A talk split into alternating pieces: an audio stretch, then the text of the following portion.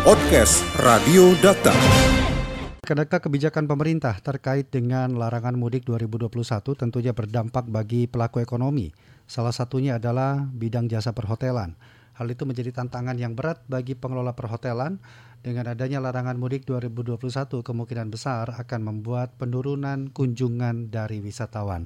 Lantas bagaimana dampaknya untuk mengetahui dampaknya terhadap uh, dunia perhotelan dan restoran kita? Dengan adanya larangan mudik ini, kami telah tersambung bersama dengan Ketua Persatuan Hotel dan Restoran Seluruh Indonesia atau PHRI Jawa Barat, Herman Mukhtar.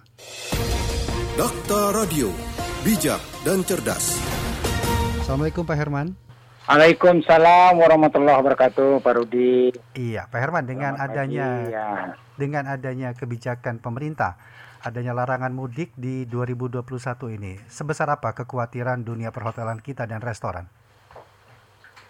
Saya kira pengaruhnya cukup besar, ya. Kenapa? Tadinya kita berharap bahwa eh, kita ada peluang pada masa eh, Lebaran ini, ya.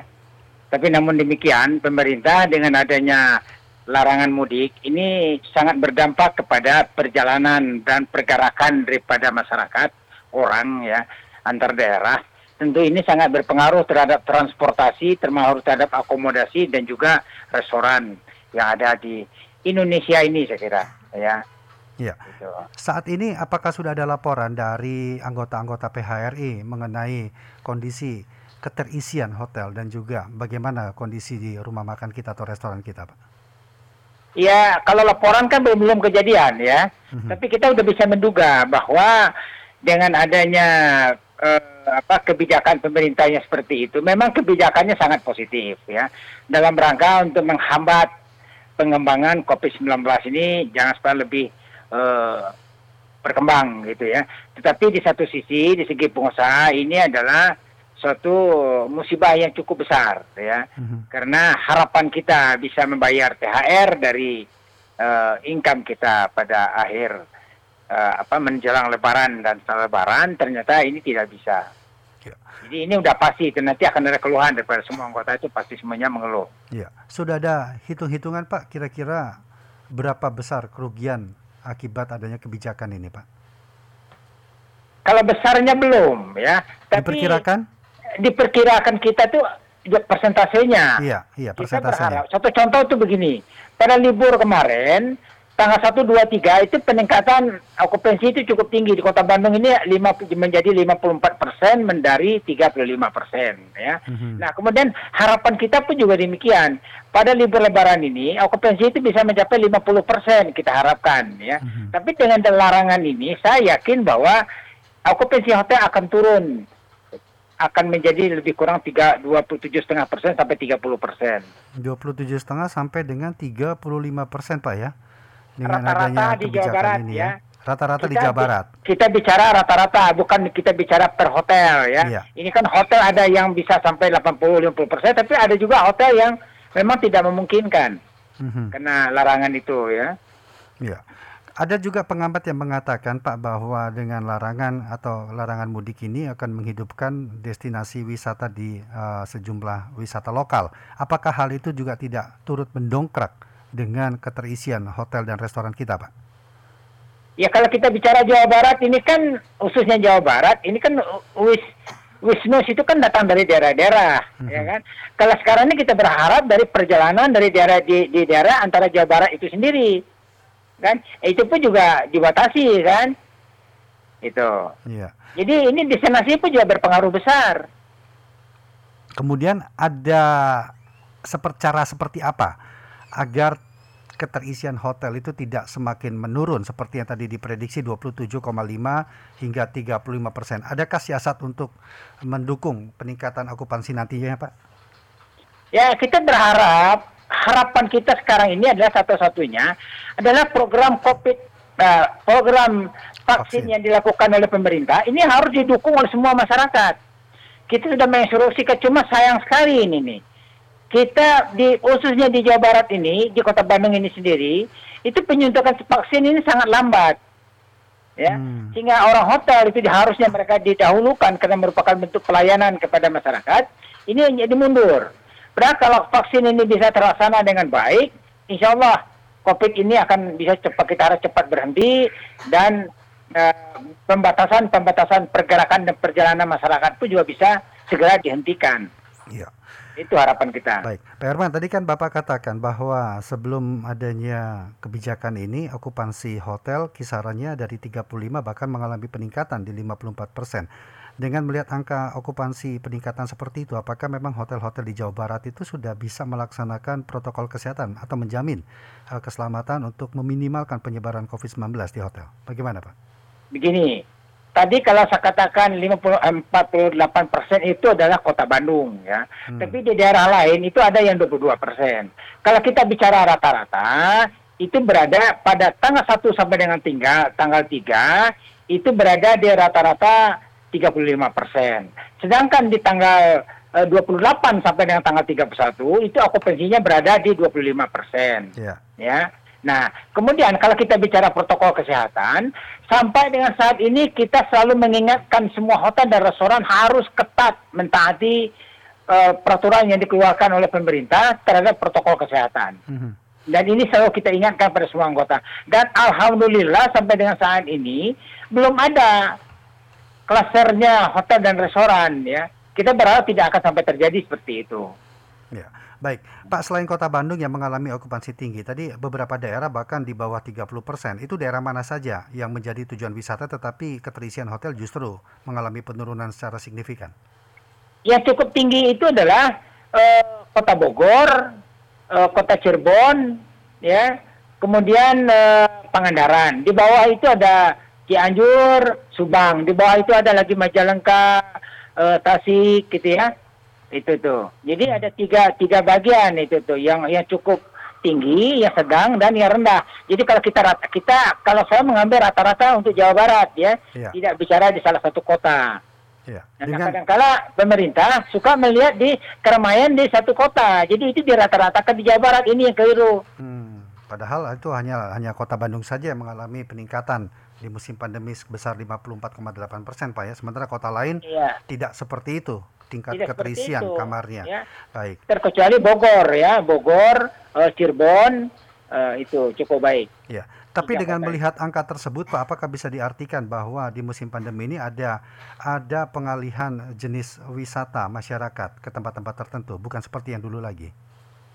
Kira enggak dengan pembatasan pergerakan dari tanggal 6 sampai dengan tanggal eh, 6 sampai 17 itu ya itu betul-betul de de dengan ada 300 lebih pos yang akan uh, melakukan penjaringan itu kan ini sangat sulit sekali ini jika dari Bandung ke Jakarta pun juga sulit mhm. Jakarta ke Bandung pun juga sulit ya adakah Pak hotel-hotel di beberapa kota di Jawa Barat yang mungkin saja tidak bertahan dengan kondisi seperti ini Oh iya, itu udah pasti itu. Laporan yang diterima PRI bagaimana itu Pak? Kondisi ya, mereka? Contoh saja, di kota Bandung itu sendiri ada 100 lebih hotel yang mau dijual.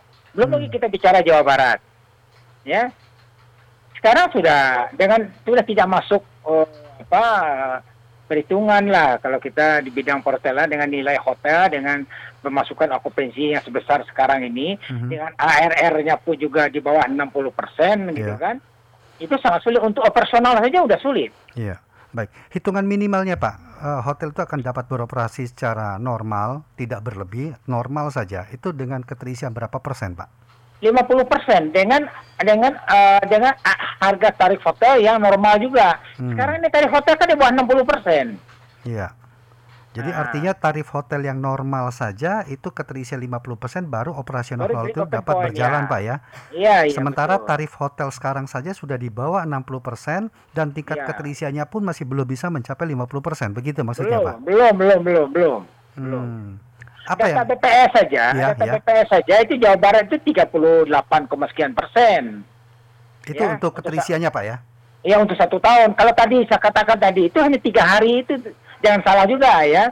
Yang saya katakan 50% lebih untuk kota Bandung itu hanya tiga hari tanggal 1 sampai dengan tanggal 3 libur kemarin. Ya.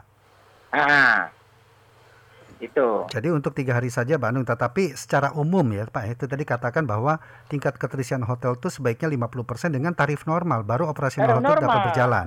Betul, betul sekali. Ya, dan dengan kondisi saat ini sudah menurunkan tarif di bawah 60%, kemudian keterisiannya masih di bawah 50%, bahkan mendekati angka 30 dan 20%, ada upaya apa yang bisa dilakukan Pak untuk menyelamatkan manajemen hotelnya itu sendiri? Yang jelas sekarang ini karyawan pun hanya yang banyak yang diperkerjakan antara 30 sampai dengan 50% karyawan. Ya. Itu pun juga dengan gaji kesepakatan antara untung kita bersyukur bahwa pihak pekerja kita juga paham dengan kondisi ini dan pihak pengusaha pun juga demikian. Jadi dengan adanya kesepakatan itu mereka ada yang satu hari kerja, ada dua, satu hari enggak, dua hari kerja, dua hari enggak. Karena hmm. menerima gaji dengan gaji yang 50% atau 60%. Artinya kesepakatan dalam uh, dalam masuk jam kerja begitu, Pak? Iya, betul. Artinya itu berdampak dengan pendapatan mereka pendapatan mereka pasti berkurang mm-hmm. dan mhm. mereka paham bisa menerima karena mereka juga paham dengan kondisi hotel yeah. pendapatan hotel pun jauh berkurang. Iya. Berapa Pak rata-rata pendapatan pegawai hotel berkurang dengan kondisi seperti ini? Kalau kondisi seperti ini sangat sulit bisa mencapai upah U, UMK ya. Upah minimal kota itu sudah nggak sudah sulit sekali itu bisa hmm. dicapai. Katakanlah Bandung UMK-nya berapa itu Pak? Eh tiga kalau nggak salah tiga ribu delapan ratus tiga juta delapan ratus sekian ya. Mm-hmm. Kalau nggak salah ya. Artinya di bawah itu ya mereka terimanya. Karena iya. kesepakatan tadi jam kerja berkurang dan mereka hidup juga dari keterisian kamar ya Pak. Iya.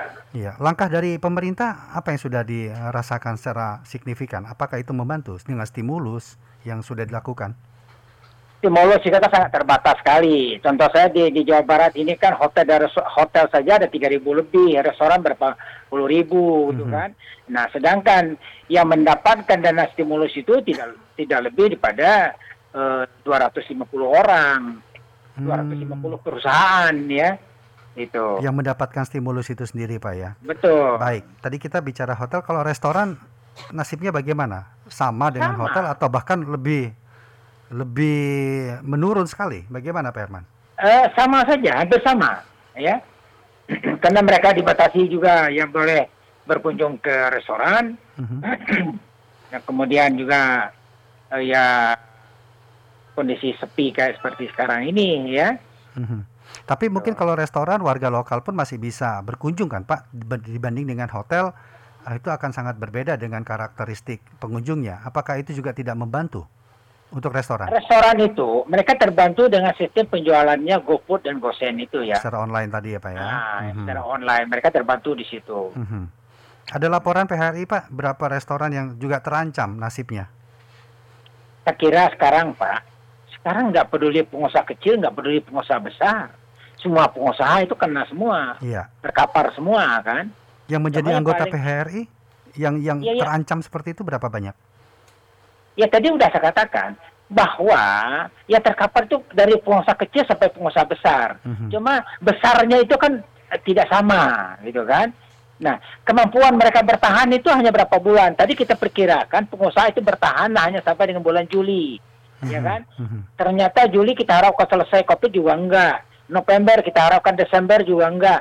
Nah sekarang baru ada baru ada penurunan gitu kan. Yeah. Nah tapi bagaimana mereka diberikan relaksasi oleh perbankan? Hmm. Uh, kita harapkan ada restrukturisasi.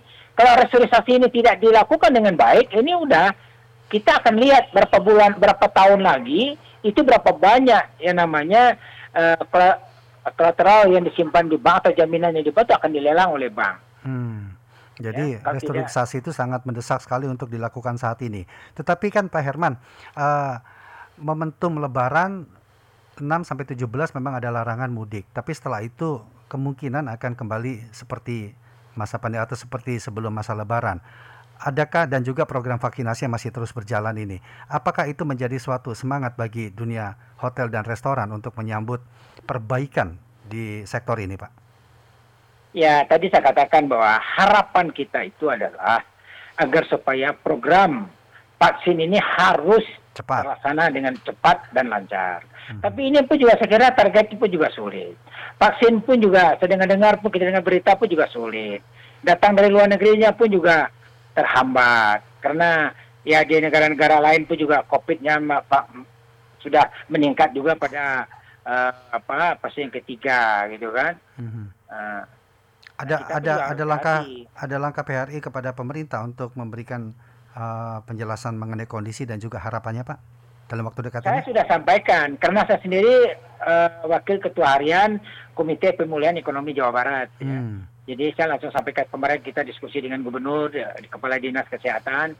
Saya pun juga mengharapkan agar supaya anggota saya khususnya Jawa Barat ini sebagai bentuk pelayanan kepada masyarakat hotel dan restoran agar supaya itu diperhatikan Yeah. Karena kita pun juga sudah menandatangani MOU dengan Menteri Kesehatan atas keinginan Menteri Kesehatan agar supaya di sektor hotel dan restoran ini yang berada di gugus terdepan dalam pelayanan pada masyarakat untuk diperhatikan untuk pelaksanaan vaksin itu di lebih awal. Ternyata yeah. ya kita mengalami banyak hambatan. Yeah. Ada penilaian Pak dari uh, beberapa pihak bahwa sektor wisata termasuk hotel dan restoran adalah sektor yang terdampak awal dari pandemi tetapi pulih pada paling akhir. Anda setuju dengan ungkapan itu? Eh, sekira saya setuju, ya, setuju saya. Jadi artinya, Tapi dengan ya. catatan ya. juga, dengan catatan juga, ya, dengan catatan bahwa itulah yang kita lakukan di Jawa Barat ini di Komite Pemulihan Ekonomi dari Jawa Barat. Hmm. Jadi kita sudah harus mempersiapkan apa yang harus dilakukan sekarang ini untuk persiapan setelah COVID ini berlalu, gitu kan? Nah, antara lain kebijakan-kebijakan dari pemerintah yang memberikan perhatian terhadap kondisi pengusaha. Contohnya di bidang pariwisata kita harapkan adalah pembenahan destinasi. Pembenahan destinasi ini dibutuhkan modal, modal tambahan modal dari pemerintah untuk membenahi destinasi. Kemudian program promosi ya. yang diutamakan di Wisnus, wisatawan Nusantara baru Wisman. Ya, artinya harus punya rencana atau desain dan Betul. bagaimana implementasinya setelah COVID berlalu. Itu Betul. untuk cepat membangkitkan sektor wisata iya. secara keseluruhan, Pak ya. Karena Betul. bagaimanapun sektor wisata memberikan devisa yang sangat besar kepada Betul. Republik ini. Baik, Pak Herman, terima kasih, Pak. Ya, Sudah berbincang sama. pagi hari ini bersama ya, kami. Ya, Selamat beraktivitas, ya. Pak. Wassalamualaikum. Ya, terima kasih. Assalamualaikum. Podcast Radio Data. Anda cukup masuk ke mesin pencari Google atau lainnya dan tinggal mengetik podcast Radio Data. Podcast Radio Data, aktual dan informatif.